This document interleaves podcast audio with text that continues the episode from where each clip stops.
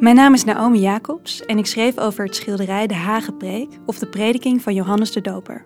Van Pieter Breugel de Jonge naar Pieter Breugel de Oude.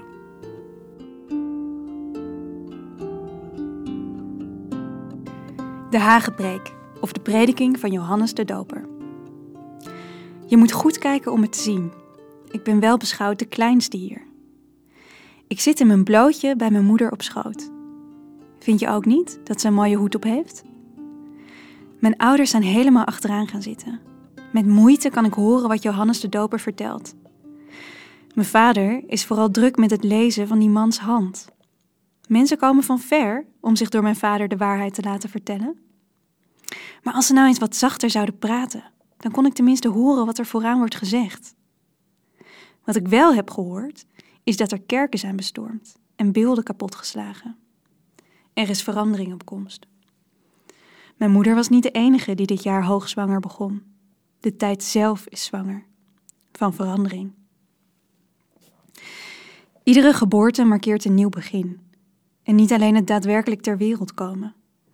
Ook een kapotgeslagen schilderij of een omvergeworpen beeld is als een geboorte waarmee een nieuw begin wordt ingeluid. Het nieuwe slaat in op de status quo. Het nieuwe vernietigt het oude. Het is een proces van voortdurende innovatie creatieve destructie. Hier, nu we luisteren naar onze prediker, veranderen de regels van wat mogelijk is. Als een wonder zullen zijn woorden iets teweeg brengen wat sterker is dan haar eigen oorzaak. Mijn moeder kijkt er verwachtingsvol naar uit, naar de geboorte van een nieuwe tijd.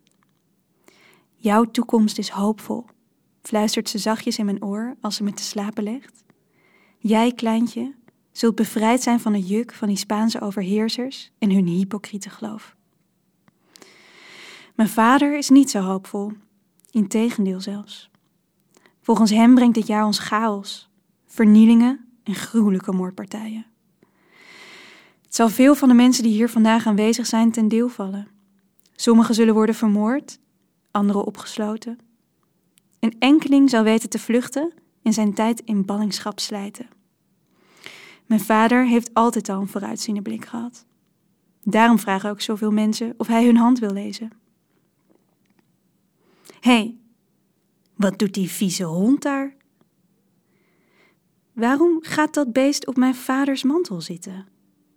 Is dit misschien een donkere voorbode? Die ons wijst op de hondse trouw van enkele hier aan het Spaanse gezag? Of suggereert dit beest soms dat mijn vader een valse waarzegger is? Gadver! Wegwezen jij, vies beest!